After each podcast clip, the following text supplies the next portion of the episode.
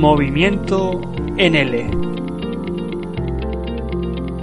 un podcast en el que encontrarás consejos, experiencias y reflexiones tanto prácticas para tu día a día en tus clases como para empezar a crear tu propio micronegocio online de enseñanza NL.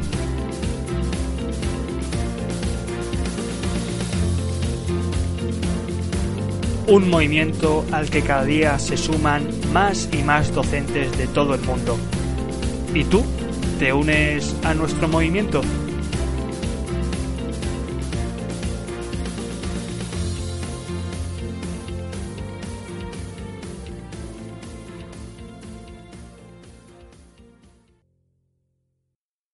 Hola, docentes con movimiento.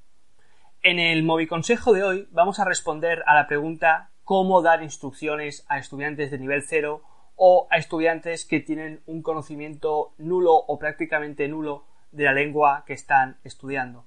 Siempre es una tarea difícil dar clase a estudiantes iniciales, pero lo es aún más cuando estos estudiantes no tienen conocimiento de la lengua y tú, desde un principio, como profesor, estás impartiendo su primera clase en la lengua meta.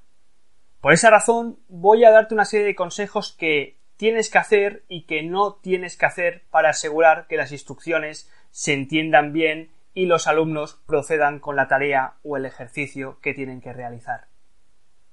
Lo primero que tienes que evitar es dar instrucciones hablando demasiado rápido y, del mismo modo, hablando demasiado lento, como si se tratase de una cámara lenta.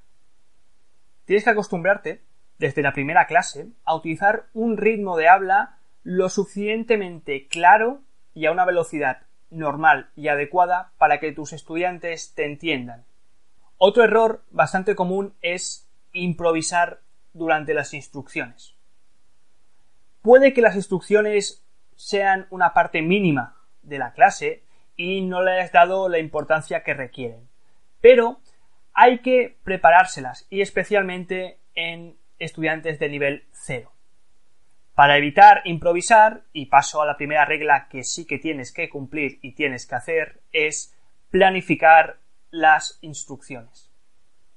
Cuando me refiero a que planifique las instrucciones, me refiero a que busques el vocabulario adecuado, es decir, aquel vocabulario que te permita dar unas instrucciones directas y breves.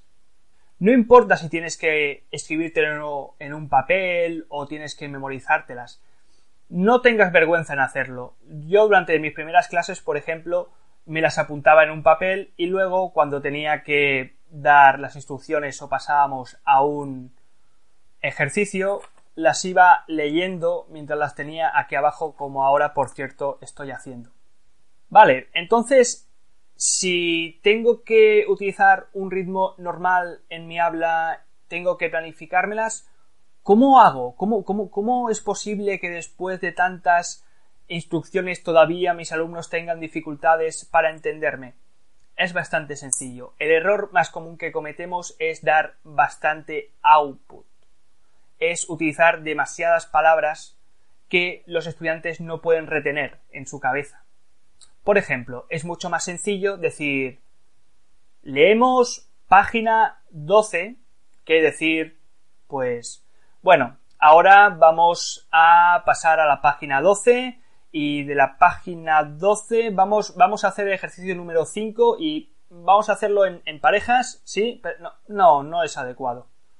Afortunadamente existen dos aliados que te van a ayudar a dar las instrucciones. Son aliados que tienen el objetivo de complementar unas buenas instrucciones y facilitar la comprensión de ellas. El primero de todos es la pizarra.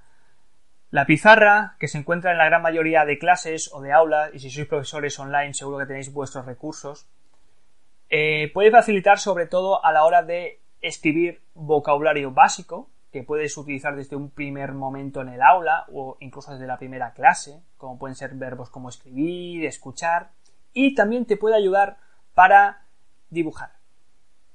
Sé que actualmente hay PowerPoints chulísimos y la gente hace auténticas genialidades utilizando la tecnología, pero la pizarra es un recurso que especialmente en niveles cero tendríamos que explotar todavía más.